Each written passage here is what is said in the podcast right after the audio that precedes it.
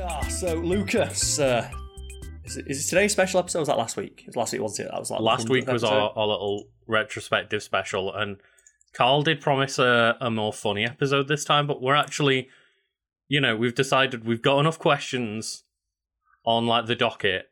Like it's time to, To do do, another QA Q and A episode, yeah. episode. Because I said we'd drink, then I realised that we're together all weekend, and drinking will probably be happening over the weekend. Yeah, So I guess we can get that out of the way first. So the people listening um, on the day this is released, or like, you know the immediate um, uh, a few days afterwards, uh, the Fact Fiend live event was supposed to take place on the 28th of August. Due to personal reasons, that's been pushed back now to the 20th of November. So there'll be an updated link with that below. And a benefit of it being pushed back is that the price has been lowered because our deposit went down. It's further in the future. Do you know when you book a train ticket further in advance? Oh right, okay, yeah. So our deposit got reduced, and uh, I've lowered the ticket price because of that. Because I wanted to pass the savings we made on to our fans because it didn't feel right saving money on the deposit and still charging fans the same amount. Yeah, that's Um, fair. Like at the end of the day, like as we've mentioned before, the price of the events is normally just like enough to make it happen. Like Yeah, we're not plus really trying to like too. sit there and make it a bunch of money out of it or anything. Like that's not the point of those events. It's like it's not Mm-hmm. a profit thing. It's a we get enough money back that this can just exist as an event where we're not making a massive loss. Yes, and um, uh, for people who were maybe thinking of travelling down on the 28th or are in the vicinity of Sheffield, um, by way of an apology, myself, you, Nisha, and Brad are all going to be in Sheffield on the day in question from 5 pm in a local bar in Sheffield called Commune, which is round the corner from the original event or where the original event was going to take place. So if there's anyone within the sound of my voice who is available from the 28th of August 2022, um, uh, come say hi, grab a beer with us. Oh, yeah. I'm just waiting now for no one to turn up so we can just like get real smashed. But then someone turns up at like 11 o'clock at night. It's like, you the fact fiend guys? And we're just like, hey! It's like, at the half end of the day, you guys all live in Sheffield, and I had already booked my train and stuff. So like, That's one of the reasons. it made yeah, sense to still do that, but then there was just like other stuff getting in the way of holding a, a proper big event. But we didn't want to, for anyone that's like booked a hotel or anything that they can't cancel, we didn't want to completely not be able to be there. Yeah, so um, if you want to contact, so if you that describes you, if either you've got like something booked already or you're within the area, you want to come through for a beer, Mhm. um, uh, like contact um, either myself, or I guess other members of the channel, which probably better to do it to me, uh, Mhm. via social media or the Discord links, which you can find below. So I just wanted to get like that that out of the way first because that's like, and the other piece of uh, news is that the merch store has been updated Oh, cool. um, with with the uh, the classic Big Fact Energy design as well as the Yu-Gi-Oh stickers of, of you guys created by Ten Sheet Arts. So some new stickers and some new uh, t-shirt styles in the uh, the merch store as well. Hell Both yeah. of which I'm excited about because I'm really happy that the uh, Yu-Gi-Oh one came out as well as it did. And if those stickers sell well, I've been in contact with the artist who said that they will come up with some new designs based on other things about the channel. So maybe we'll get like a Who is Vampire Fiend card or something like that, or a um, uh, just a Harambe Revenger magic card or something like that. Mhm. Yeah, like we'll see. that would be cool. I um, I haven't actually. I mentioned that I've got Ladies' Choice. I haven't actually looked for that that card yet. I did like because Oh, obviously special. there's the special Fact Fiend card in there, but I haven't actually gone to look for it. Yes, I've now Um, got two copies of Lady's Choice because John sent me that poster, which you can send me now. Or you can show me, but I've seen it. You've seen it, but I can at Yeah. least show it off for like people that might not be aware. Then Yeah, so Um, it's a special poster that I got delivered based on the um, promo video for it that we did. Yes, so this lovely special poster. This is not a plug or anything. This is just I mentioned it a while back and that, but yeah, this is just this is the game that we were sponsored to to play. Mhm. Um, but this is not like an additional plug or anything. It's just it's nice to be involved in cool stuff. Yeah, and it's like, you know Um, a unique piece of artwork. That's um, and this this time. beauty is Carl being in bed with Richard Branson, just staring at a picture of Rashid. And I didn't realize like it took me a second to realize that the quote at the bottom was like an actual quote from me with like the the YouTube timestamp to where I said it in the stream. Yeah, it's based on like the yarn we spun and the story we created based on um, uh, Of you just seen like a drunk. Lucas being like, "Oh, Carl's just Wolverine staring at a picture of like, what have I done?" and they turn it into like a piece of artwork. So I guess if people are curious about that, you can check out the video I'm going to mention on it like at some point in the near future. But I just wanted to mention those two bits of housekeeping first. Mhm. And like I said, the there's only two things I'm going to accept from like that thing happening on the 28th. It's either one person turns up Right. or, yeah. or 20 people turn up. hmm That's the only two things I'll accept. If like three or four people turn up, that's one. But I want either one legendary hero who's like, "Fuck yeah, I'm getting pints with the Fact Fiend crew," or like 20 people start milling around outside. and like, wait, what? And I will say as well for anyone that's like, you know, um, would have been coming alone and now feels a bit more awkward, like just coming to have a drink with us. Um, even if it is literally one person that shows up, like we're not gonna, you know, make you feel awkward or anything. You're not gonna be like, you know, the proverbial like fifth wheel, um, or anything like that. We will endeavor to try and like talk to people and stuff like that. Just Yeah. don't be worried and like don't show If up or anything because of it. If you want us to sign anything, we're happy to do that. And then I've got a bunch of my mates who are like, I'm going to turn up. It's like, fuck's sake. Because there was a mate of mine, like, he said, Oh, you're free this week? I went, No, I'm, I'm actually quite busy because I'm doing like meetings with the crew. And it's like, Mhm. Oh, yeah, meetings. Like, no, seriously, I, I run a business, mate. I've got shit to fucking do. yeah, yeah. Uh, yeah, we enjoy our job, we've got stuff to do. Speaking of which, what is it we're doing today in Montfrere? Um, well, first, I just want to mention. Uh, oh, yes, more plugs. No. Well, Oh? kind of, but not for any Kind of. our shit. Ah, fuck that. it, why was this I'm one? not going to be sensible. This is a plug for Destiny 2, people. Get back in it. Play I Destiny just, 2. I just want to mention, because, like, goddamn, they showed off the uh, the Destiny 2 Lightfall preview and the new, like, season preview No, on the Fortnite thing, yeah. yesterday. And, like, the, the Epic Games crossovers, the Fortnite, and the one I'm more so excited about, the Fall Guys crossover. Yeah. Because the little beans have all got Destiny armor. It's like, yeah. How fucking flaccid is that announcement coming right on the like the heels of the Goku announcement? See, to me, it's not, but like, yeah, when the No like one's going one of the biggest into- Fortnite crossover in the world has happened, like, and the event is still happening, Mm-hmm. and they're like, "How about this Destiny event though?" And it's like for a smaller portion of people, that's like, "Oh, that's really cool," but Yeah. I can also go play Destiny. Also, like the That's the Fortnite thing, isn't it? armor in Destiny looks way cooler than the Destiny armor in Fortnite. hmm And it's also that thing of um, if you are a fan of Destiny, you're probably not going to be playing much Fortnite. Well, You'll be they playing Destiny. recreated a PvP map from Destiny, and you can play like the control game type in like Fortnite, which is really impressive. It is. But at yes. the same time, like Destiny 2 plays so much better that I could go play that map and that game mode in Destiny and have way more fun. But it's it's a really, really like cool, well done crossover, but it's just it's a shame with the timing of it, like being in Yeah. the middle of the fucking Dragon Ball event. I guess as well, like the hope for you is that people go, "Well, this Destiny thing looks fun. Let's go check it out. Oh, it's free to download. Let's give Yeah. this a few goes." and like it's weird that they've given people a week but right now until like next tuesday every expansion is free to play so That's like good. Like I appreciate when games do that. just like here's a week go play through all the story as much as you can right now like or even if it's just go play the most recent campaign which was like a much better campaign and Not just some multiplayer. Go play some or PvP. even but you can do that anyway whereas like oh, the is that- story PvP is always free. PvP is always free, but the story expansions are not normally. So, like those campaigns, you normally have to pay to play. I was not aware of that. That's uh, pretty good because that's the I'm as much as I do love video games, I'm really behind on video game news. Mm, yeah.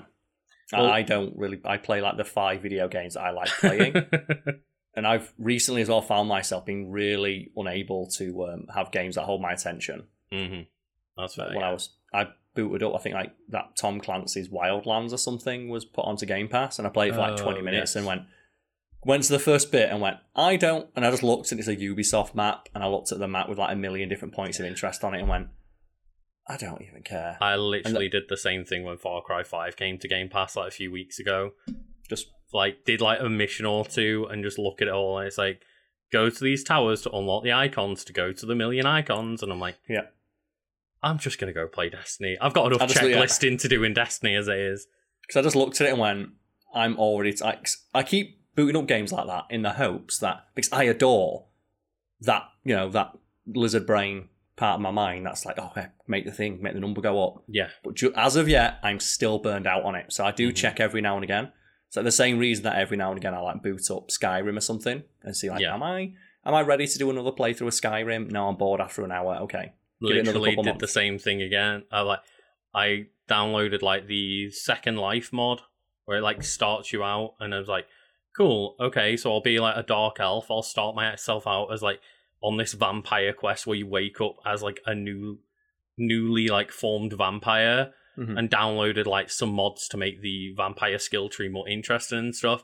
And then like I had one just glitch with one of the mods where like it removed my vampire perks for a minute, and then like it was trying to figure out how to get them back, and I, I just I can't be asked and just turned it off and didn't think about it again. Yeah, I'll tell you what game though I did because I was just earlier today because I'd finished all my work and it was like an hour before I had to call you. It's like, what am I gonna do for an hour? I booted up Burnout, Oh yeah, and, I, and that's the thing. I booted up Burnout. and went. Normally, I have to, I two screen it up. I think a lot of people two screen it these days. yes, yeah. where it's like, you know you have like a, a podcast or a YouTube video or a Netflix show just in the background. And when Burnout came on, I was like, hang on, shut the laptop, lean forward, let's play some Burnout because those races are real good, they're really They fun. are, but not still really good fun. And Yeah. um, yeah, a shout out friend to of mine Cult of the play Lamb. with. Uh, Cult of the Lamb has been holding my attention. Like I've seen that, yes. it's been good Like- fun, but Destiny, Be- Carl. D- Like fucking, but that Destiny though. the reason I want to talk about Destiny is specifically because like they announced a new subclass. Yes. So like What's the new in, subclass do? in Destiny, like you've got your three classes. So you got your your warlock, titan, and hunter, which is like you know your wizard, your tank, and your ma- uh, your rogue. Yes. Um, or like your mage, tank and rogue. Sorry. Um, but like each of them have like the subclasses where you have the solar element, the arc element, the void element, and the And the stasis element. Yeah, the Oh, ice uh, one. yeah, stasis. stasis or ice, yes. Um, What's the new one then? Released a new one. Well, they're releasing a new one next expansion in February called Strand.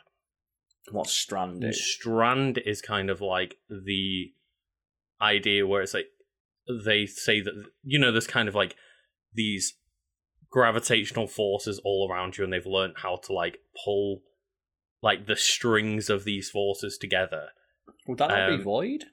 Void powers no, are like no. dark gravity powers, right? It's kind of kind of gravity powers with void, but yeah, like it's hard to explain. They do a much better job, but like basically, it's like string powers, like dark string powers, and like you can like string your enemies up into the air to hold them in place and stuff. Okay. But the real exciting part is that that subclass, no matter which class you pick, is getting a grappling hook.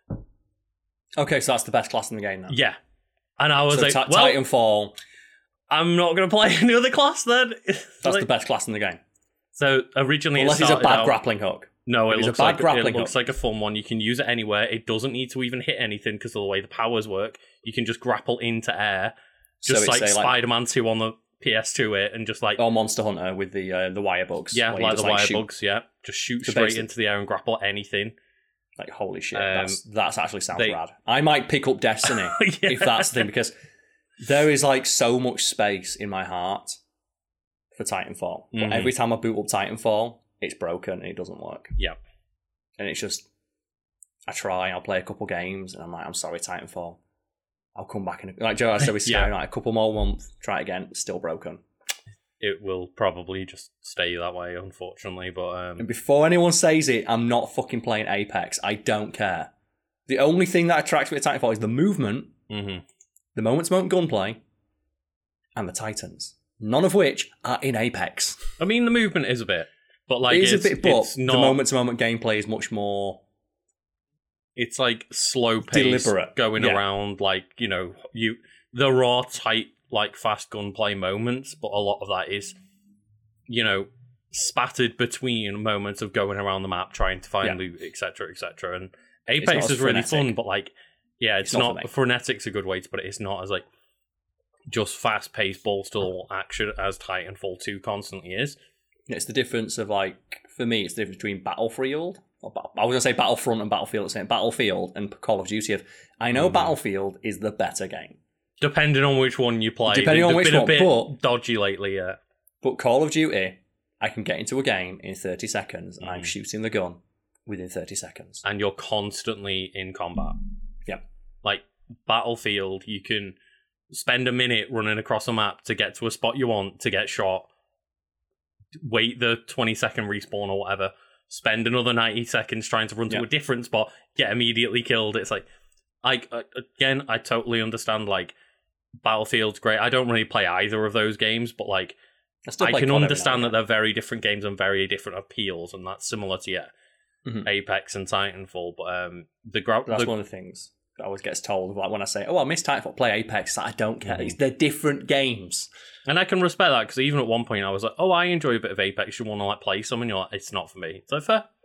It's not my cup of tea, as I drink a cup of tea. But what's more? go on, tell me more about these strand powers. You can you Spider-Man it? Sorry. It's like a Spider-Man moment of like, can you web shoot Well, it? that's the thing is, I, I presume there's going to be a cooldown on the grappling hook. They've only really shown you using it like once at a time.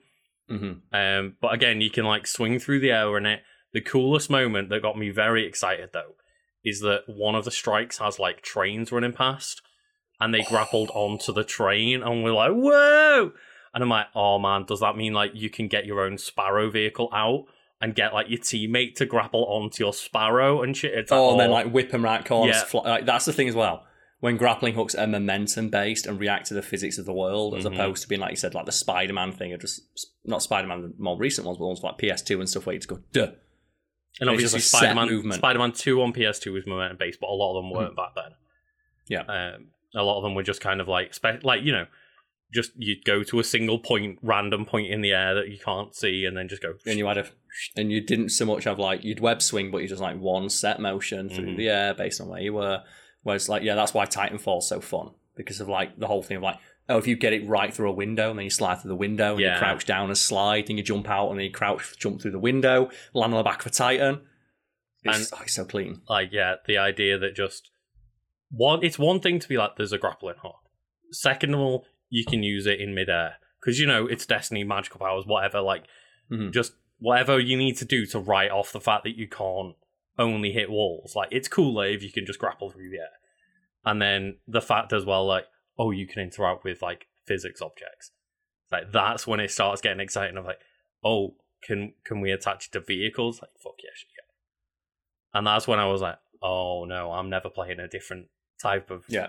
class in Destiny anymore. Like they literally said as well, it started out as a hunter only ability because hunters are like the agile rogues, and they were like, we can't do this. This is not going to be fair on any like on people are just abandoned Titan and Warlock. They'd be just hunters. Yeah. It's like um, they did that with Titanfall though, where every single piece of pre-release material for Titanfall 2 showcased the grapple hook Right. to the point where I assumed it must just be a core part of the moveset, and it's not. Mhm.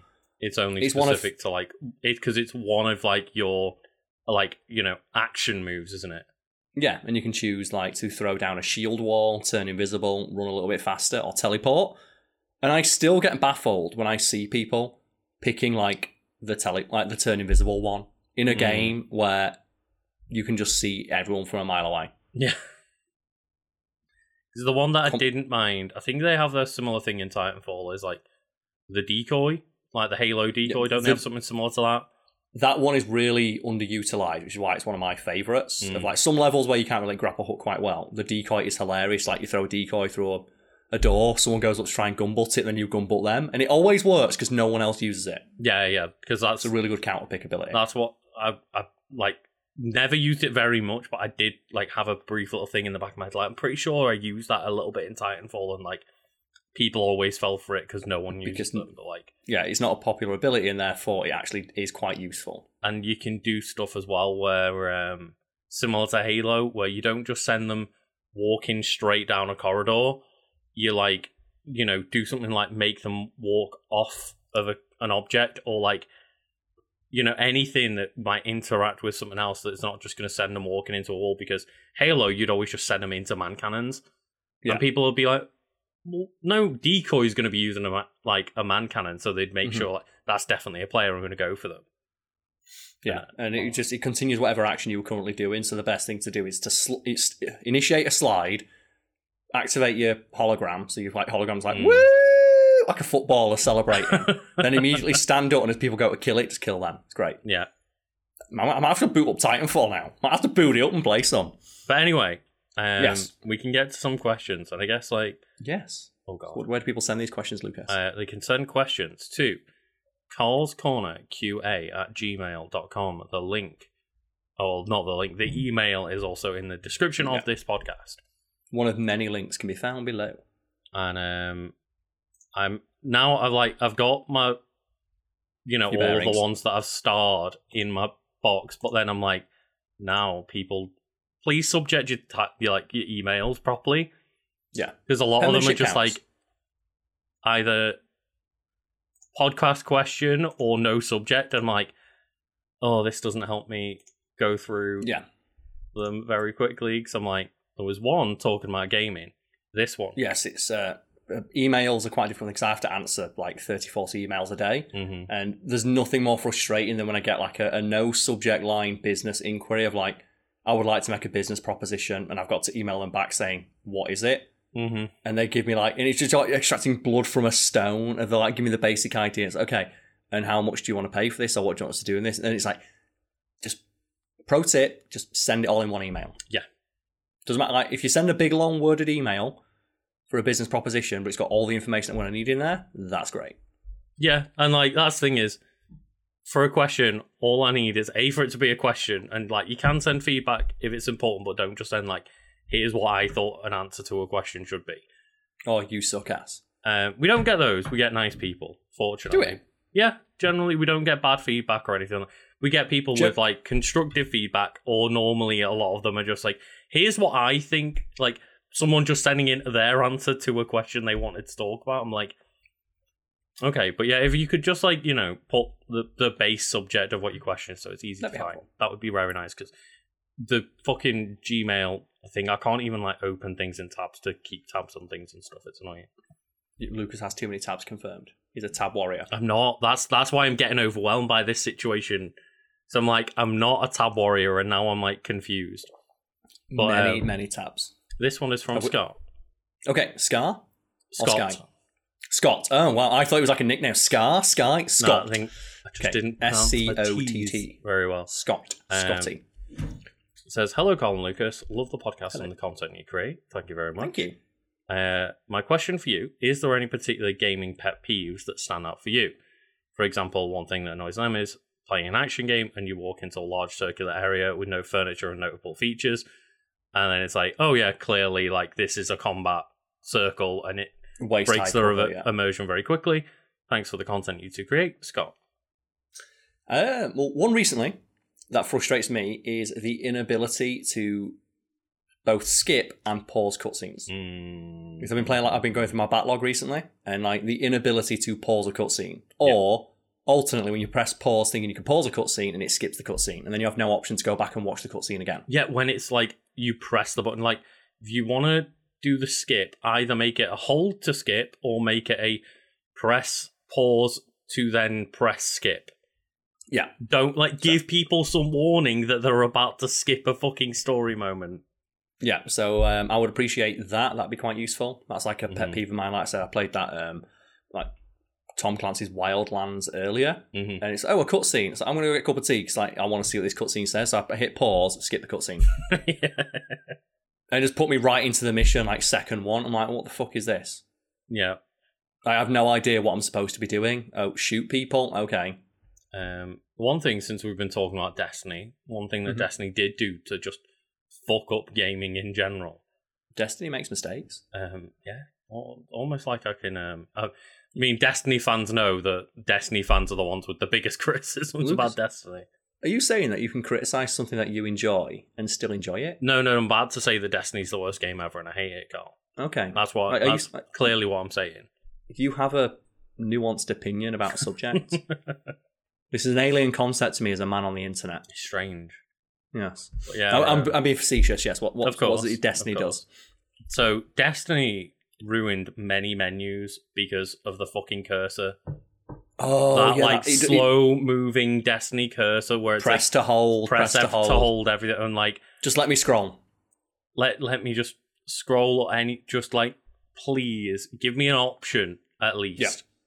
He's like that was a PC like menu that got created for what at the time was a console exclusive game. It's Destiny Yeah. 1 didn't have a PC version. But I remember, Like- yeah, trying to use that, and it's like and it doesn't as well have a uniform speed because obviously it needs to have the the fine movement. Mm-hmm.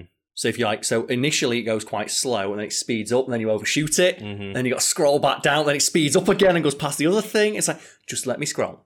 And then sometimes you'll scroll. get it where like there'll be a bit of lag in the menu, so then like It goes too far forward. it forward. goes un- like uh, uh, uh, uh, and like oh god, it's annoying. It's very It's very annoying. yeah. That's the Um, gaming equivalent of when Windows went from like Windows 8 to Windows 10, and they assumed that everyone had touchscreens. So anyone's ever wondered Oh, why the yeah. Windows 10 become just like all squares? It went from like you know a nice, clean, um, uh, like, you know, clickable menu to Mhm. everything is just big, obnoxious squares. It's because everyone internally at Microsoft used touchscreens, Yeah. and Windows 10 was built with touchscreens in mind, and they didn't anticipate that the average consumer did not have a touchscreen, or if they did have a touchscreen, would not want to use it for like you know all the time. It feels like that. It said that it was made for PCs, hmm or with PCs in mind, or maybe it was like you know the dev kits, or when they were building it on PC, I mean, never thought, how does this work on a controller? Yeah, it's it's just bizarre, and the fact that like we've never really had like an overhaul. We've had touch ups to the UI, but we've never had an overhaul. And they showed off some of the new like menu systems they're putting in now, and they are clearly going away from that style. But me they're also like they're burdened by the decision they made with that like seven years Just ago. go back. You can just go back. Mhm. Like, just let me scroll. It's so easy. Just Like so give many. me a, of the- sa- give me a nice sound effect as well. A So nice sound effect every time you press down the button. well, I mean, I think a great example of that is just like Final Fantasy menu noises. Yeah, boop, boop, boop. Like every little- time I, I miss Yeah. it. Final Fantasy like has iconic menu noises. Yeah, and I, I hope they never get rid of it. Same with Smash. Of like Smash Bros. Just, boop. whenever you press something, there's like the ch and there's like the clash every time you select something. You might not even notice that there is, but like you'll Yeah. go to like the Smash and you press A and it'll be like ch. Okay, and and go again, into the Smash menu. Bros. They do use that like you know cursor thing, but they've got a character select screen of like sixty four things. If you had to individually manually scroll through them, that'd take all day. I mean, There's a time and a place for it, but Like, you can go through its menus, is- just swishing between them. Most menus in that game are just scroll between each option. They're not with a cursor, but when the time is needed where a cursor is more useful, then they move to the cursor. And it's just all we're saying is just more games need to rip off Smash Bros. I mean, in terms of menus, goddamn yeah. Where have you seen um, Sakurai has started a YouTube channel? Yes. exactly about that. He's going to be talking about game design, and I, I'm wondering how many actual game designers are going to be watching that. be Like, oh, okay, Yeah, that's going to be That so cool. man, if they can like, do that right, like because a wealth of insight. Yeah, his like forty minute demo on Banjo Kazooie's design in Smash Bros. Like that shit is like enthralling. Like even when it's characters I don't care about, just the level of polish and detail and care that they clearly put in. And it's not just Sakurai, but like you know, obviously he's a, a high up person and he he keeps his fingers in many pies in terms of like directing that game. He's very hands on from the sounds and of his, it. and his leadership as well. Of like, while he doesn't do everything, his leadership is you know informs the Mhm. level of care that his crew puts in, Yeah, For sure. and him being very hands on and caring about this stuff means that his team does as well. But yeah, that's uh, that's one that pisses me off of like just bad menuing in general. Yeah. my inability, like, and as well, not like not having full customization options for things like sound, like turn down the music, for example, when we're streaming. it's not rough when I'm streaming subtitles on. like older games and just yeah, there's no subtitle options, there's no audio options. Like even going, I'm currently been streaming like Bayonetta on the Switch and Wind Waker HD on the Wii U, and they're games from the like the last decade, and neither of them have any audio options. And Bayonetta as well is a game with music in it. I think no, no, sorry, Bayonetta did, but it was like very poor. Like it's just No, it did like, have subtitles, did it? That was what we tried to find. The subtitles were awful and stuff. Like yeah, um, but yeah, there's just so many, so many like options now that we have with games where I'm like, thank God, like just going to like you know I mentioned Cult of Lamb. I've also been streaming that and like, Mhm. um, that has like you know subtitles, subtitle size, text size, um, Subtitle screen shake, rumble. Um, do you want flashing lights on or off? Yeah, like, Uh, just yeah. there's never been a game that has been ruined by having too many options. Mm-hmm. Because that's the thing you can ignore if you've got too many options, but not having enough. Yeah. Um, It's like video gaming equivalent of insurance of like no one's going to notice that you don't have it until you need it. yes, yeah. Well, uh, we'll move on. Thank you for the question, and Yeah. um, I think I'm pronouncing this name right. Kiri, Okay. Kiri, I think Ki- it is. Well, just Um, give me a, a clue of how it's spelled. I'll give it a go, and I'll uh, pronounce it way worse. See if you're better. I A R Y. Kira, I think. No, it's with a It might be. I don't know. Anyway, you can you can write back in and let us know how to pronounce Yeah, your name. I apologize. Um, it's- this question says, "Hello, Lucas and Carl. What Hello. are each of your thoughts on the concept of the personal brand? You've both mentioned Have it throughout the this? years. Have we done this one? I think we've been asked this one. Maybe maybe I've just like gone too far down the list. Maybe. Continue the question. I'll, cause I've, we've been asked about like you know the idea Yes. of personal brand before, and we had like a 20, 30 minute discussion on it, I believe, in the last Uh, QA episode, maybe. Yeah, no, sorry, it was that was an old one because that's Kiri. we scrolled bottom. too far down. I've scrolled too far down. I haven't deleted the old We ones. scrolled. And Did you Uh, scroll as well, like with a cursor, and it went whoa? Yeah. I certainly went too far over. So I went too far. Um, there's a similar kind of question though that we can talk about here. Uh, okay, So this is not personal brands. This is about our personalities. personalities. Okay, I've got one of those. Um, I, I try, but um, this just says, "Hi, Fact Fiend team. One thing I've always wanted to ask is, how did you guys become so secure in your personalities? I've always admired this about you guys and wondered if you have any tips. Love the content and I hope you guys have a great day. Kind regards, Ben." Hmm.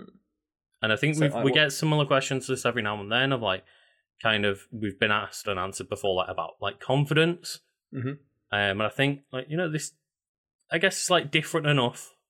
Like confidence is a, a different thing than like being secure in yourself. I'd say, Yeah, and a personality is, um, and they you know, overlap, of course. yeah, there's overlap between them, but like a personality is distinct from having confidence, but you can't have confidence without having a distinct personality. And I, I, it's a difficult question to answer. Like, can you just tell me the wording again? I'm gonna try. Uh, it's how did you guys become so secure in your personalities? Okay, so how became secure in my personality? More than anything, it's just um, I surrounded myself with people who shared elements of that personality, and over the years, it's not something I've only just started very recently doing. Hmm. uh, when I was taking steps to um, uh, safeguard my mental health is um, asking myself, Joe, when you're talking with like you know friends and people like acquaintances and stuff, hmm do they build you up or do they tear you down? And there's a couple of Yeah. people that I noticed in my life who, when I brought up elements of my personality, so you know, liking video games, hmm things like that, they make fun of me for that, and it's like, why are they doing that? Why are they attacking a part of my personality, just seemingly out of the blue? Yeah. like for presumably because of an insecurity that they have. I don't need to that energy in my life. I should probably like you know either address that or cut that person out because I don't need it. Yeah, for sure. I've um I've had a similar thing over the past couple of years as well. Of like, um, you know, I, I'm my levels of like, um, you know, confidence and anxiety and stuff. They they they waver from time to time. Like they'll go up and down. And I say like just kind of realizing like, oh well, I actually feel better about myself when I hang around with these friends than when I've been hanging around with these friends who make me feel more insecure because, like, as you say, they'll bring me down or make little sly comments about stuff. And I'm like, Yeah. well, I don't want to be around those people anymore. Yeah, Or as oh, I you know say, or have a conversation with those people and be like, look, like, behaving like this is making me feel uncomfortable. Can you please, you know, make an attempt at least to stop? Yeah. Yeah, so it's a difficult thing to do, but um, yeah, that's how you become secure in your personality. Plus, as well, it all just comes down to um, what your personality is based on, Mhm. and you know that's the link between confidence and having it is like, are you confident in yourself to express that about yourself? But you know, um, uh, something that I like, you know, liking video games, it seems like you know quite immature to some Mhm. people, but to be able to express that.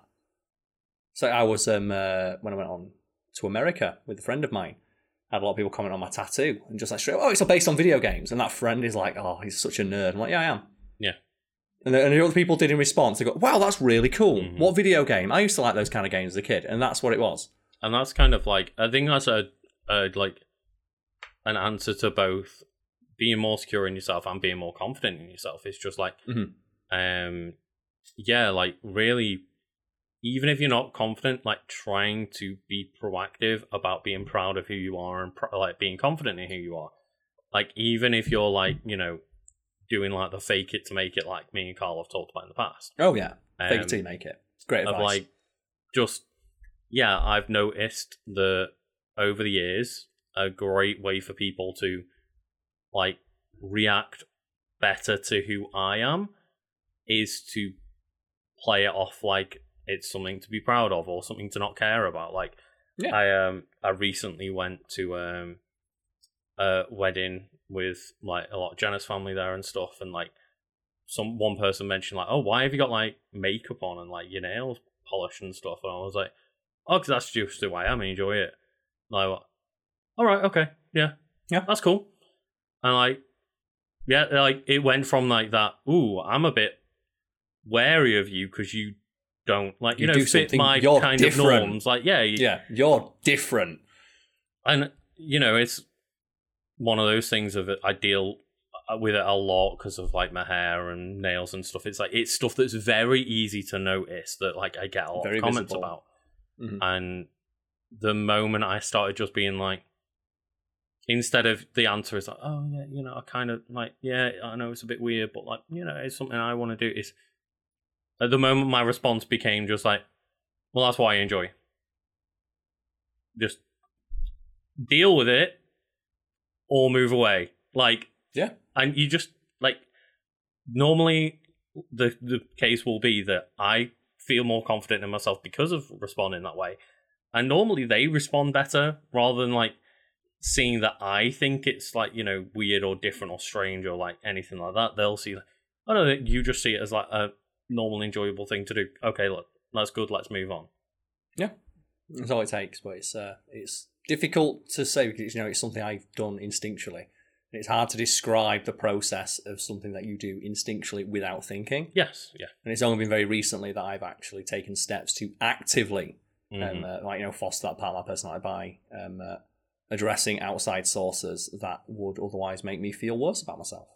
And that is something that required me, like you know, reading a lot up on mental health and how to approach conversations with people um, in a way that's like you no more than superficial. Yeah. So that requires some like you know active um, work on my part to do.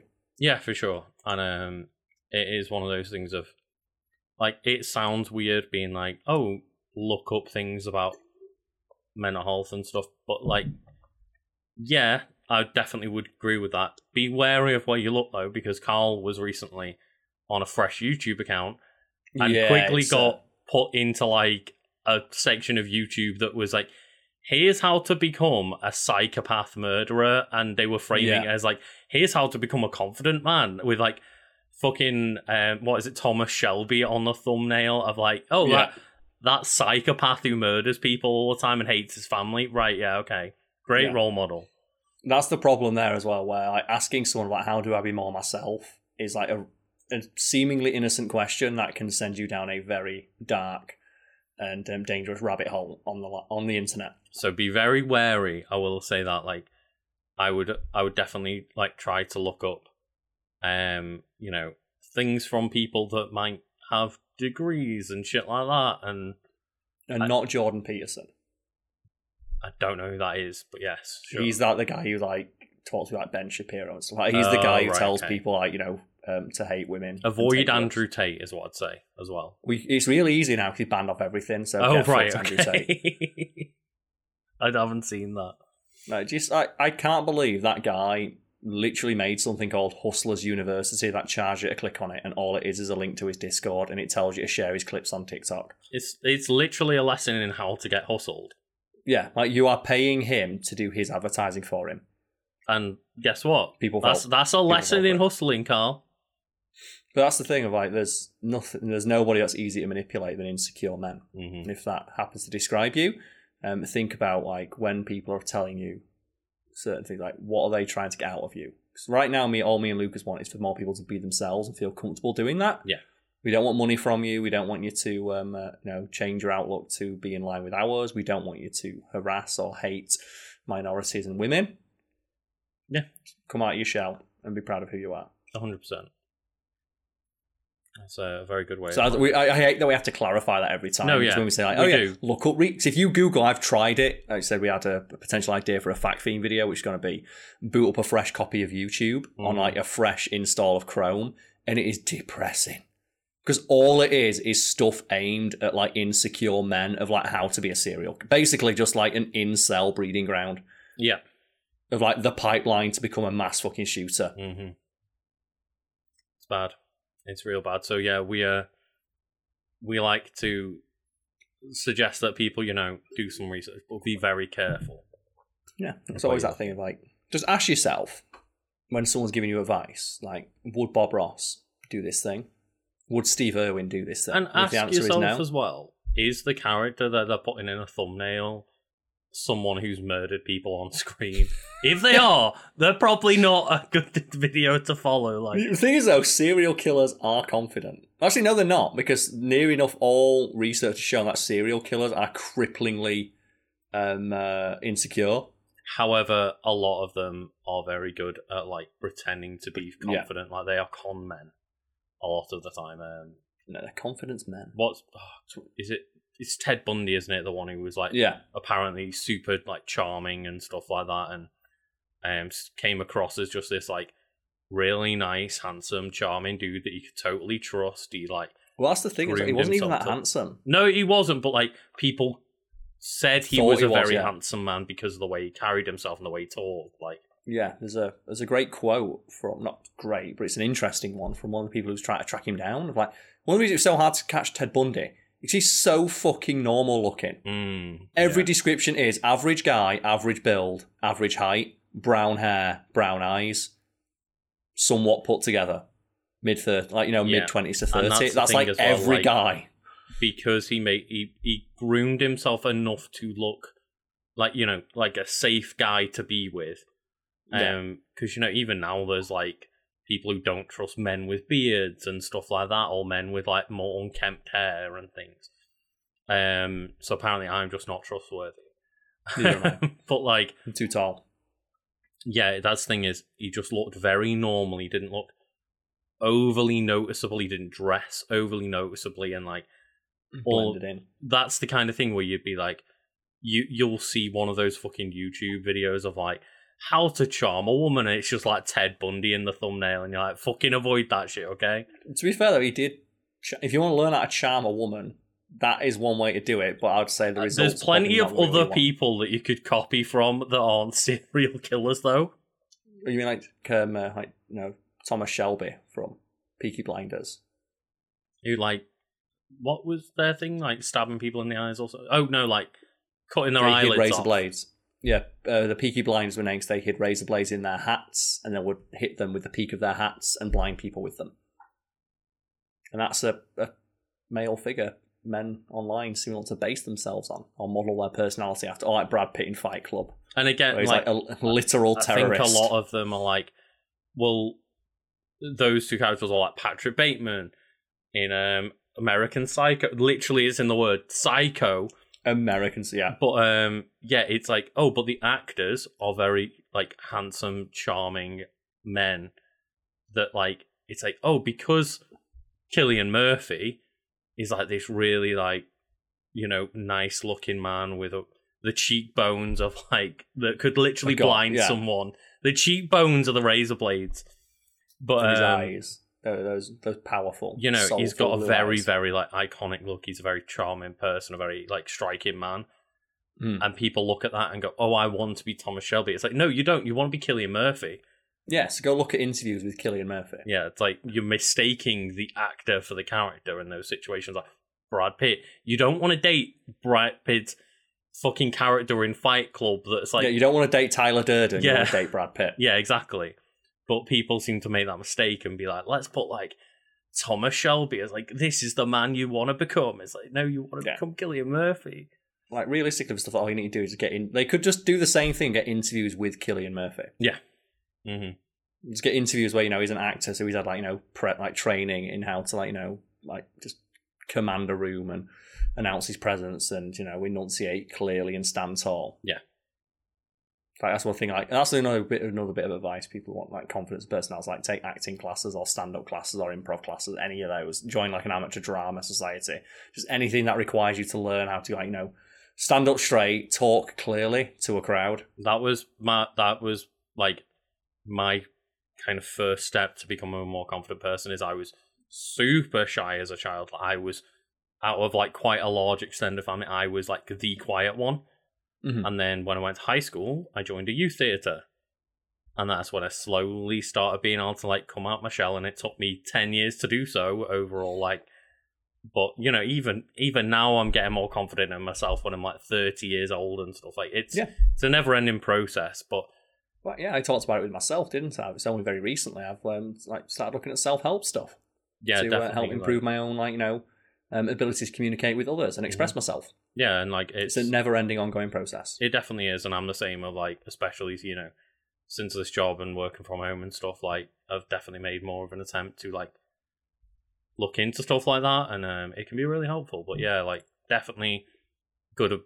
Good start there is like maybe more that that's more confident side, but like yeah, anything. a confident person has a personality that stands out. hmm It- they go hand in They hand. do go hand other, in so. hand. Yeah, for sure. Um, but yeah, it's definitely Good a, a good point to to put out there of like something that can get you like talking in front of a crowd, something that can get you interacting with a lot of other people and like you know improv, like acting and stuff like that. It's really helpful.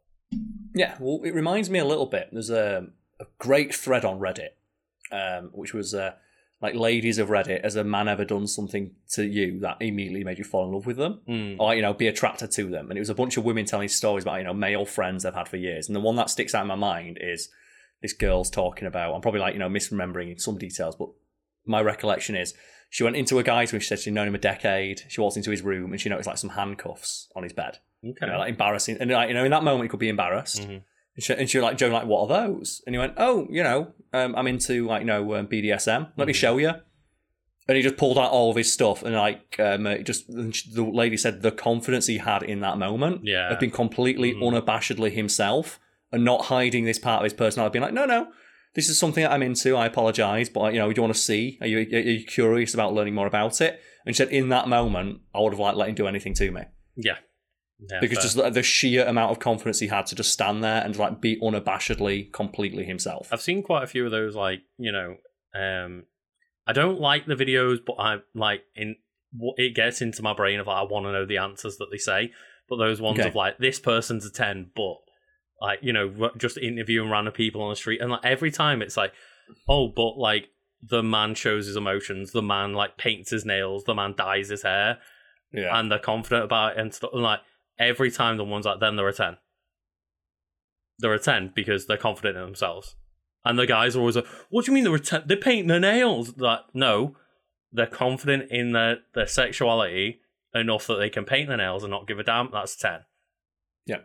And like, it's so funny seeing like some of those responses where the guys are like, I didn't expect that. And it's like, oh yeah.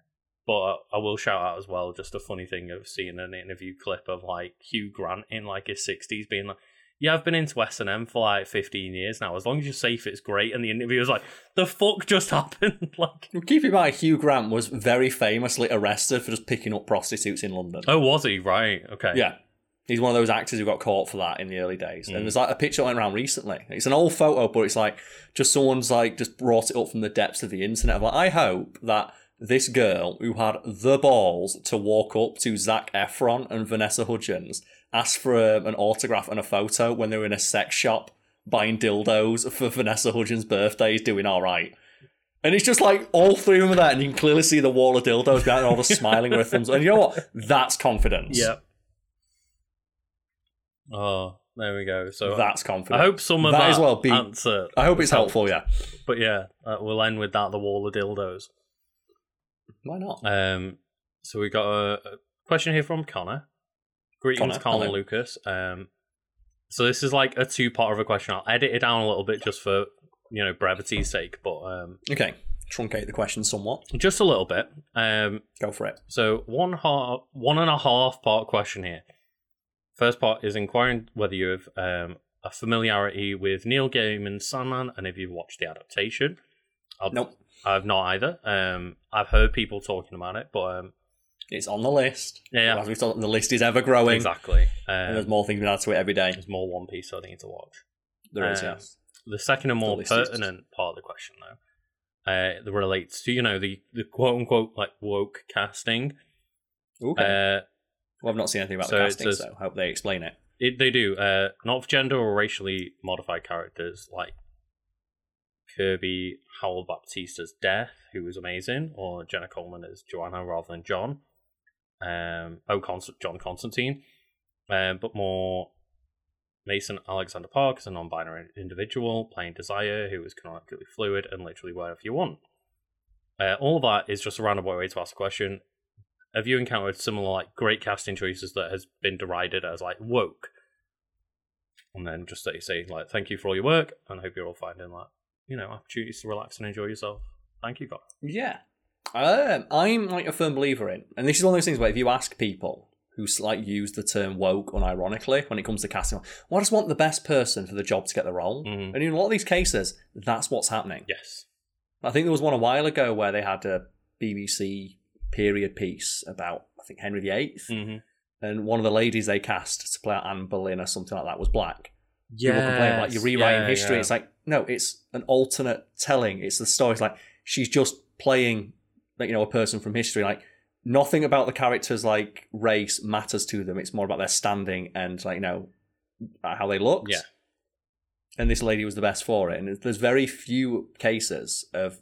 And I think the um, the thing that always gets thrown around is like, could you cast like say like Black Panther as a white person? It's like for the most part, almost every white character ever written, them being white is incidental. Whereas usually, because you know the history of media has been so horribly and terribly skewed towards the, the white male perspective, near enough every character who does not fall into that definition was written specifically to be Yeah. um, uh, that race, ethnicity, creed. this um, is uh, why reasons. like that's that's the like the answer behind the like kind of question that so many people ask of like well why when a character isn't a white man why is a woman's story got to be more entwined to the fact that she is a woman or why is like you know um someone who's a minority why is like the fact that they are a minority important and always spoken about in the stories that are being told? And as you say generally because most media doesn't represent them so they want to insert more of like that representation within those stories that do get a chance to be told. Yeah, And I can't think of any off the top of my head because like near enough every casting choice that is derided as woke, I just look at it and go, that's an inspired casting choice. that's the As long as it's not Chris Pratt or Tom Holland, Yeah. I'm happy. the ones that get me is like the ones I can remember are being called woke recently. I haven't seen Mhm. the performances yet to tell you whether like I could tell you the performance was was great or not. So like Okay. for example, uh, the Lord of Rings, like the Ring of Power. Oh, they cast like some black. They cast black like, people all in black it. people are in Middle Earth, or um, God of War Ragnarok when there's like um, like Loki's wife or something that ends up being like cast by um, is like cast as a black woman or a young Yeah. black lady or something, and It's like, again, people were just character is- complaining that someone's black, and it's like, but how do you like? How do you know how they're performing in the role? Again, Yeah, and it gets even more baffling when it's like myth yeah, as well. It's the field of who gives a fuck. mhm. Like even from history, I don't care. Like I said that Anne Boleyn thing. Yeah. Of, like getting a, Yeah, like, yeah. it might have been Anne Boleyn, but I just remember they got a black actress to play like a historical king or queen of England. Mhm. And it's like, oh, they're, they're rewriting history. It's like, they're literally not. Like, history still happened. This is just, you know, an actor playing that person. yeah. And if you ask those people, like, no, I just want the best person for the role. I want it to be played accurate. It's like, well, it is. The person, like, how do you know what happened in history? Like, were you there? So well, I definitely know they weren't black. It's like, but why does it matter that they are It's black? like if you can find the like you know line in like the uh Lord of the Rings or like the is it the Silmarillion? the similarity or whatever. So yeah. the people will know if they're Lord of the Rings fans. Um, I'm not you know a massive Lord of the Rings person, but you can find Mhm. me the like paragraph that describes how like not one black person has ever existed within the entirety of Middle Earth. Then maybe we mm. could have a conversation about that. But no, it's not. Like I can almost guarantee, without even looking at the books, that there's nothing in there like that. It's just that And those people do, annoying like- fans have decided, like, well, that's not how Lord of the Rings is. It's like, did you even read the book, or are you just a person that like watched the movie and went, oh well, I, I didn't see a black person in Peter Jackson's movies. And it's also as well that thing of, Why like it it's an adapt it's an adaptation. Mhm. Why the Like, fuck does if it it was like, I want you have to adapt the source material exactly as it was written. It's like okay, so we get to make one thing. If that's the case, then we make we should have made one movie of everything. hmm We get one like you know what Macbeth one play, and we've got to record it, and then we're never allowed to adapt Macbeth ever again. Yep. Now that's the thing of like it's an adaptation of you can change things about it because otherwise you're just gonna be telling the exact same story with the same people and like, and I think you know it's fun. Yeah. It's fun to put in like you know different perspective and put a different spin on it. and just It's like you know letting a different artist cover a song. It's like I always get asked like the Weezer cover of Africa. It's like oh don't you like that? It's like no because it sounds exactly like the Toto version. uh So why would I listen yeah. to it? It's like it's the same song. It just sounds worse. Yeah. Why? And then you go, but there's other versions like by Quiet Drive or like other like metal bands, and it sounds different. And you know what? I'm going to enjoy listening to that because it gives me a different Like, experience. So than, many, especially Queen songs. There's so many Queen songs that got covered, and they just literally sound exactly like the Queen song, but worse. but but worse. Yeah. because it's not Freddie Mercury. It's like, and I'm reminded of like you know, it's, it's casting choices. Mhm. Um, the show She-Ra and the Princesses of Power, Ooh, yeah. Um, which uh, was very very um, on the ball when it came to like these casting choices, and it has a very eclectic um, cast um, in regards to the casting choices, and a very inspired one. So, for example, one of the main characters in it, Glimmer, is played by Karen Fukuhara. So that's oh, Kimiko. Kimiko, yeah. from the boys. Yes. Then you have a character. I'm going to just get their name here. We have uh, Double Trouble, who Okay. in the series is um, a spy who does not identify by any gender because they can transform how they look. Do you know, like in the boys, you have that character who Uh, okay. can be anyone or anything. Yeah, I, I thought by- like that Double Trouble was reference to the fact that they were a spy, and I was like, it's a real bad name for a spy. Double Trouble. It's like you But they kind of are a giving it away. And they're really good at it as well. Yeah. 'cause They can transform. And um, that character is played by a non binary actor, Jacob Tobia. Oh, cool. And it's that's that thing of like, you know, we need, and but that's the thing of when it comes to a character that embodies like, you know, this trope, like maybe someone who, you know, is, you know, has that experience would be better to play this character. But just like, uh, there was a great quote from, it's Noelle Stevenson, the showrunner, when they were asked, like, what does this show represent the gay agenda? Oh, right. Okay. Yeah. And like they said, like there's almost no straight people working on this, and it's like why? It's like because when's the last time they had a show?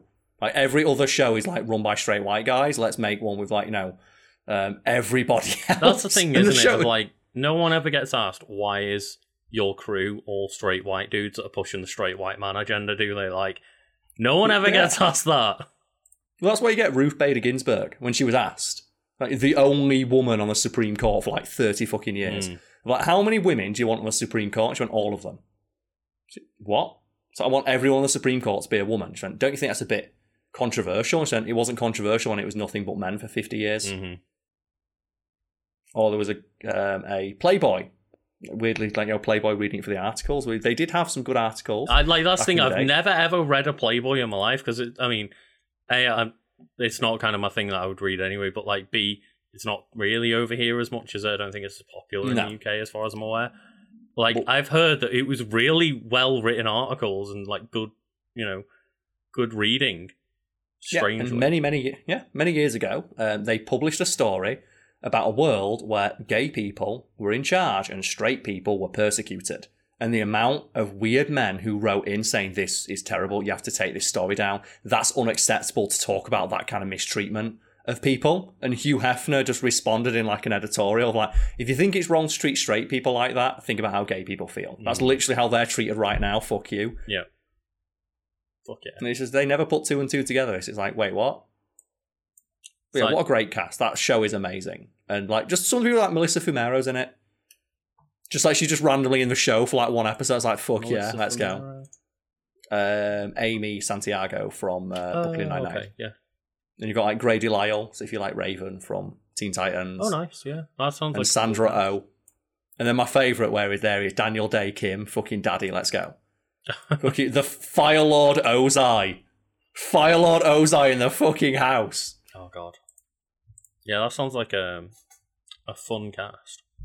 Yeah. So I don't think we answered the question, but it's one of those things that I don't even Um, pay those people any money. It's not I, worth. I don't anyway, but like one thing I will say is like um there's not necessarily like I don't know if woke was really used as much like a few years back, but there's been a lot of comments about the fact that like Chris Judge was Kratos and like Kratos is white and he's like A he wasn't Even though he's even though he's not. but even like you know he's Greek who would he'd probably be at least a tanned man like a, a heavily tanned man um Mhm. he wouldn't be as white as like the ashes that are emblazoned on his skin make him look. Yeah. And then, um, yeah, like you, I don't know anyone in the right mind could say that Chris Judge wasn't a fucking incredible choice, regardless. Regardless to of what, well- like whether Kratos would be white or black underneath the ashes. I can't remember what his skin looked like. It was darker. I He's remember. very- he's- yeah, he's very dark skinned. Also, the previous voice actor for Kratos was also black. Yes, yeah. but like, So every time people are like, oh, Kratos is voiced by a black guy, it's like, he was originally. He's always the been a original black voice actor was a black dude. but yeah, like it's incredible to like just think about how good Chris Judge is in that role. And I was recently Mhm. um, watching like a snippet where they were talking about like you know that moment in God of War and like how much just like between Cory Barlog and Chris Judge, they just gave them so much like time and emptiness. Where he's going to like you know spoilers for God of War 2018 if anyone cares, I'll give Yeah. you a second. But like, Four years later. this is halfway through the story. It's like it's a very very iconic moment, but I wouldn't say it's like earth shattering. Considering I'm pretty sure it's like they've used spoilers for like you know this in Ragnarok and stuff, Ragnarok yeah. trailers and stuff. But yeah, Kratos goes and gets like his Blades of Chaos back. And then them just showing it and talking about like getting Athena back in and getting the voice actress and like telling Mhm. Chris Judge about like the journey that he had and just like the amount of just quiet emptiness in that scene of like traveling back to the house. Kratos knows Mhm. exactly what he's gonna do and like then that moan of just like Athena being like, Oh yeah, you're a monster. You just like walks through like, Yeah, but I'm not your monster anymore. Yeah. Just like Oh dear God, like if if anyone hasn't played the game, at least just go look up that like That ten moment, minute sequence of like it is so well done. And Yeah, and the direction was like so fucking well.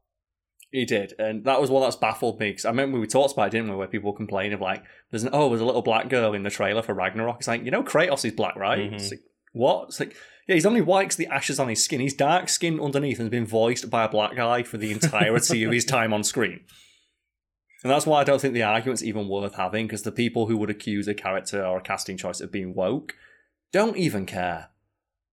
That's the thing, they don't care, and they're too stupid to realize that, like, you know, how poor their grasp of the media literacy is. It's like, all I want is more actors from more backgrounds to get more play, so we get a more varied, Mhm. you know, landscape for cinema and media, because there's nothing. I call it like the Marvelization, and previously it was the Game of Thronesization of just like, remember when Game of Thrones was hot shit, and then all the blockbusters, like for the next three years, had Kit Harington, um, the last who played Sansa Stark, and Sophie Turner, yeah. all that, Sophie Turner in him, Maisie Williams. every single one, Maisie Williams, Less, yeah, but you know, still a couple, and then um, Emilia Clarke as well. Yeah, yeah, and then you had like um, uh, Marvel movies, and now every other blockbuster just has a Marvel movie actor in it. no, no, no. It doesn't. Marvel- It doesn't have a Marvel actor in it. It has Chris Pratt in it. Carl, we can. It has Chris Pratt in it, or it has Chris Hemsworth or Tom Holland. Um, yeah, like that thing is Tom Holland, Chris Hemsworth are getting like a couple of roles, but like everything Chris is Pratt, Chris yeah. Pratt. Mario is Chris Pratt. When Mario in the is an animated movie of Mario, and they've still got like the man who's been voicing Mario for thirty years on Mm-hmm. like on the movie. Yeah, he's Not even just like on payroll at Nintendo. He's still in the movie. And is that no, no? But we need the big names attached to it to make sure that we do. like that that's the that- way that DreamWorks works. That's the way that um, Illumination works. Like Yeah, I think Illumination and DreamWorks work together. Uh, it's Illumination who's working on it. Yeah, the people in the Minions movie, and that's why it's so. Like, yeah. It's why I don't care. If, oh, it's, it's woke. It's like, but we're going to get more actors. We're going to get more experience. We're going to get better movies being told. So it's not going to be the same fucking story, the same 10 actors in it. And that's the thing Surely that we can want that. also, you know, give Marvel some props for also doing that at the same time of like more, yeah, now putting they are like, you know, also bringing and- a lot of like diverse people and like you know say for example like having um, Black Panther and Shang Chi not just like having um like Asian or black roles in there. It's like they're also making sure a lot of the cast and crew on Mhm. uh, you know are from those cultures as well and stuff. And it's like they're making it a a good move, but like again we've spoke about this a lot. It's taken that Yeah. like you know 10 years. fifteen years of like putting white people at the front and putting like you know uh, you know, it started out what like Edward Norton and Robert Downey Jr. as being like the main Yeah. roles and stuff. Yeah, But uh, yeah, I'm looking forward to just seeing a more varied and eclectic range of actors, actresses, and just like you know voices in media. It can only be a good thing yeah, to have sure. more people's stories being told because it just means that I get a variety of content that I'm never going to like you know consume because there's just too much. And you know what I will consume though when they give me like a Miles Morales story that isn't animated. Hmm. Like trust that your character is cool and liked enough that he could get in the MCU. Yep. So I wonder as well, like with in terms of rights to Spider-Man, if that would be a way to get around it. I don't know if they have the rights to the Spider-Man universe or they have the rights to Peter Parker's Spider-Man. Sony owns that shit outright. Yeah, I could. Sony's couldn't never letting like, go. Well, no, I couldn't remember. I'm not well informed in their contract enough to know whether like Miles Morales is a different character than Spider Man, and therefore Mhm. like they'd be able to use him freely. Or I assume with like the fact that they've got to get consent for even using like Spider Man villains and stuff that Yeah, it is just a blanket happening. everything Spider Man related or They own it you know initially from a Spider Man comic kind of thing. Yeah, but we've talked about that before. We have, yes, yeah. It's the same thing with like the topic of woke casting or whatever. It's like I have. It's not even worth this. Like, if anything, I'm more excited. It's like wow, I want. I. Do you know the joke they always make if they're going to cast like you know a black um, lesbian to play like um, uh, Abraham Lincoln or something like that? It's like I want to see that movie. Yeah, I wouldn't mind. That's me. That's the thing. I want to see that movie. Uh, Do you know why? Because it'd be different. It'd be interesting. I want to see like what energy Yeah, like 100%. shifts when you have that casting choice. and yeah, I'm all just down for more diverse and more different stories. And as you say, Hell like yeah. generally speaking, anyone that's using the term woke either doesn't know, hasn't been using it long enough to know what people mean by that, or generally speaking, they just don't want to have a conversation. They're trying to shut people up. That's the one. Yeah, It's- they're not using it to start a conversation. They're using it to shut conversation down. hmm Um, but And they know that they can call something that and then just dismiss it and not talk about it. But then every time other people try and talk about it, they like insert themselves into it to try and shut the conversation down. Mhm. And it's just, and um, they're very tiring. They are, but like we've got another question here in regards to like you know stupid terms and phrases. Okay, Um, you know, woke being Lay one on of me. them. Um, okay. this is from Chris. Just say evening, lads. With all talk about quiet quitting, knocking about Yes. over the recent weeks. I saw someone on That's Reddit comment that it should be termed acting your wage instead. Are there any other phrases you think could do with like a similar overhaul to the shift? To shift the clear and obvious, like you know, recruitment management nonsense Do- doesn't have to be work related. Just generally anything like that you can think of. Just is there any kind of phrases that you think could be like reworded to to show the bullshit behind them, essentially? But To more accurately reflect what the term. Well, the- the classic one is political correctness. Change political correctness to treating people with respect. yeah, that's, And there's an amazing series of images you can find out there when that was like a Chrome plugin. And it was just like articles, headlines with like, you know, political correctness replaced by treating people with respect. And it's like, is acknowledging people's pronouns, treating people with respect gone crazy? and stuff like that. And then the word woke should again just be treating people with respect or giving, um, uh, you know, minorities a chance to um, uh, engage with the media in which they like, consume. I think like I, I think the thing that like maybe embodies woke a lot is like challenging norms. It's Yeah. like it's not that it's like you know woke and it's oh it's all about like making sure that the white men get pushed down. It's like no, it's challenging norms of like we just don't want to see the same shit and we don't want to see the world in the same way. Like That's a good one, yeah. So like, an example headline that I saw was um, it was about the t- remember this one about the, t- the woke T Rex, where they showed the T Rex as being um, based on new evidence, um, a caring parent, and it's like, oh, this new T Rex is woke. Like, is the new T Rex Mm. woke? It's like, oh, is the t- is the new T Rex as portrayed by the BBC challenging norms? That works. Or the casting choice, like there was a black lady in um, the new Jurassic Park movie. And it's like, oh, this casting choice is woke. It's like, is the casting of this black actress in Jurassic Park challenging norms? mhm. That works. That's a strong one. So I don't know if That's a that's, good a of good catch-all, but for what I could think of in my head just then, like Those like you know those headlines and those takes from those guys. Mhm. Of like Joe, and, and that's the thing as well, because most people in response to seeing like, you know, oh, a black person's in a movie or a gay person's voicing a character is like, they'll just respond, woke. Yeah. And that's it. And that's their entire criticism. So they'd be quite good of like, oh, this movie has cast, you know, I don't know, like a deaf actress, for example, in this role. Woke. It's like challenging norms. That is, that's exactly what they're doing. that's great feedback. That's a good one. I like that. Off the cuff as well. You. Yeah, yeah. Like that wasn't me sitting there knowing the questions in advance. Like that was just having those two questions linked, just like put Yeah. that in my head then. That is casting. Because that's Uh, that's the the crux of this question, isn't it? Of like, Yes. what are phrases that exist to try and like, as you said, either shut down to conversation or like to try and like, oh, turn turn the like the the point back around on the original person, like, Yeah. and you know, yeah, Like caring about other people is bad.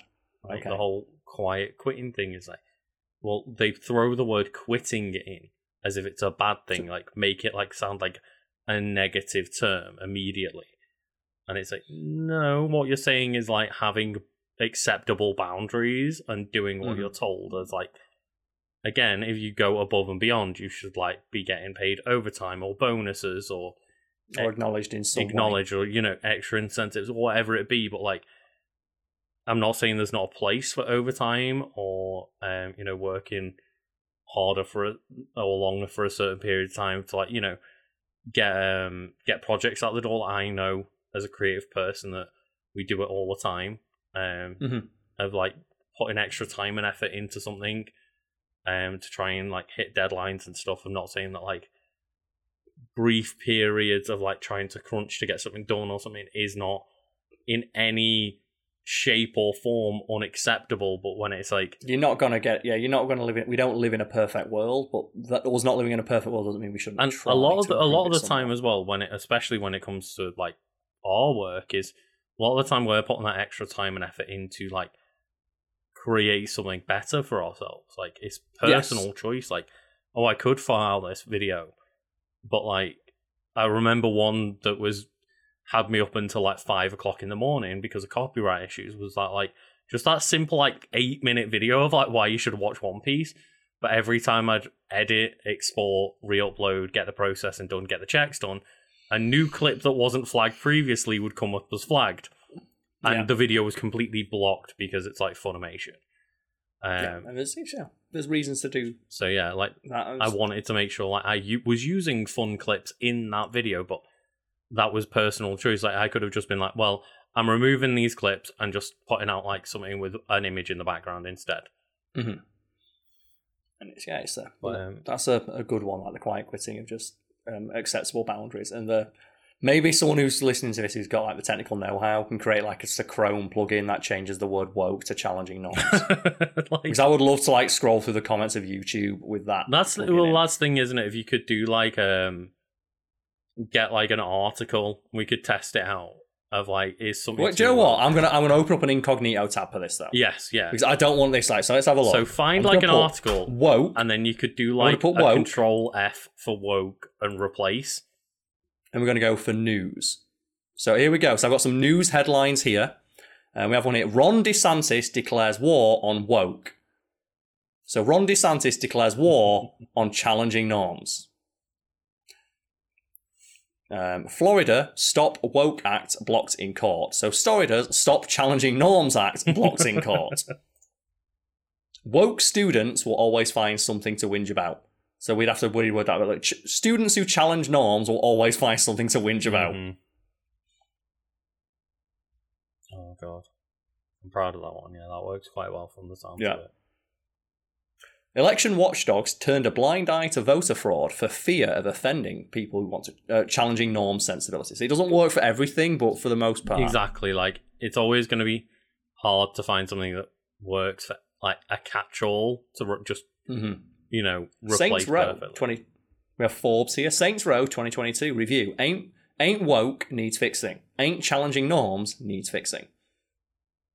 And to be fair, like I think they're saying like that game isn't like woke in the Mhm. way that people were initially responding of like, oh well, there's people that aren't like white dudes that are gangsters that you know Mhm. like the Saints like the Saints were pretty much thing. just like a bunch of regular looking dudes, and like these. The Look, Saints were always diverse. Those games, always, I never understood that. yeah, The first game, Johnny Gat is Asian.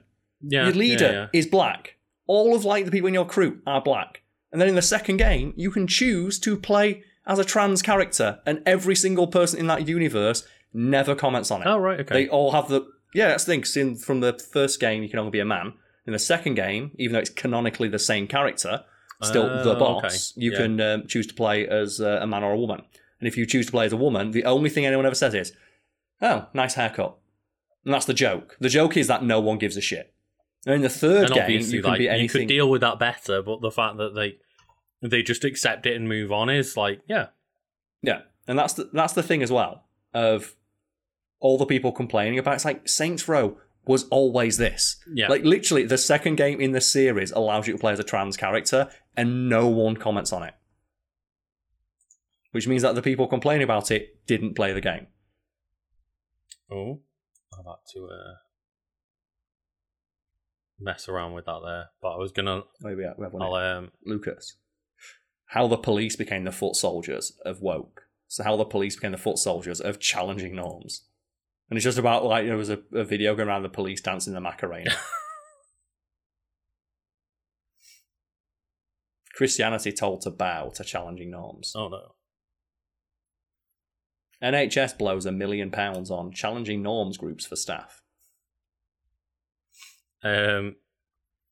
So yeah, I was just gonna say I'm gonna try and get up some questions for the post show, but I can't. So the way that I've not popped out, You can't find any. No, no, because I can't pop out my Discord or didn't earlier. I now can't mess around with Discord on my PC, so I'm gonna look on my phone. But um, I guess like we can leave the the Q and A portion of like this and move on to the yeah, no, that, that the Q and A episode can finish so that we can go into a post show of Q and A. that's fair enough. Yeah, that was a good question. I like that, Lucas. You've come up with a really strong one. That challenging norms. And as we say, it's never it's never perfect, but I'm proud of that one. No, it's, yeah, it's really good. And that's the thing as well. Just having that in your mind when you're looking at these headlines of it's woke to do this. It's like it's challenging. Not yeah, you're right. It is. Yeah, it's challenging norms, yeah. It is. Yeah, But I did. I it's do casting a also like that in role. that comment of like acting your wage. Like I do like that for Mhm. quiet quitting. It's like It's a good just one. Yeah. it's a, again that thing of like turning what like you know the whole quiet quitting is like turning just doing your job into like a negative. Using it as a pejorative, yeah, Mm. which is what woke is. It's like you know, turn or SJW back in the yeah, day of like yeah. so you're a social justice warrior. It's like how is it a bad thing to care about Like the fact that social justice is in that term and you're using it Yeah. in a, I should say as a pejorative, yeah, like a negative term. these are the same people who like coined the term anti Antifa. Yeah. So anti anti fascist. Yeah. It's like what? like So you know, that just critical thinking is not a skill they The- have. You know, the the double negative there. You just cancelled out. So what's anti Antifa stand for? Fascism. yeah, but they don't know what Antifa No, stands exactly. for they're- it's, the, the context is completely divorced Mm-hmm. from its meaning now. Yeah. But yeah, uh, thank you everyone. And Carl, do you have anything to Yes. Um, just the event again. Like check out the events page, the merch page, and if people happen to be around on the twenty eighth of August, then let us know. We'll be having a few pints. Yeah, just a few days away from now, and we'll be in Sheffield, as you say, and like Yes. um, maybe check out like our Discord in the link where we can give out Yes. details there rather than like leaving the details in the description of a podcast. yeah, because then like you know people will be like months later, like Mhm. when's this? Yeah. But either way, cheers everybody. Thank you very much.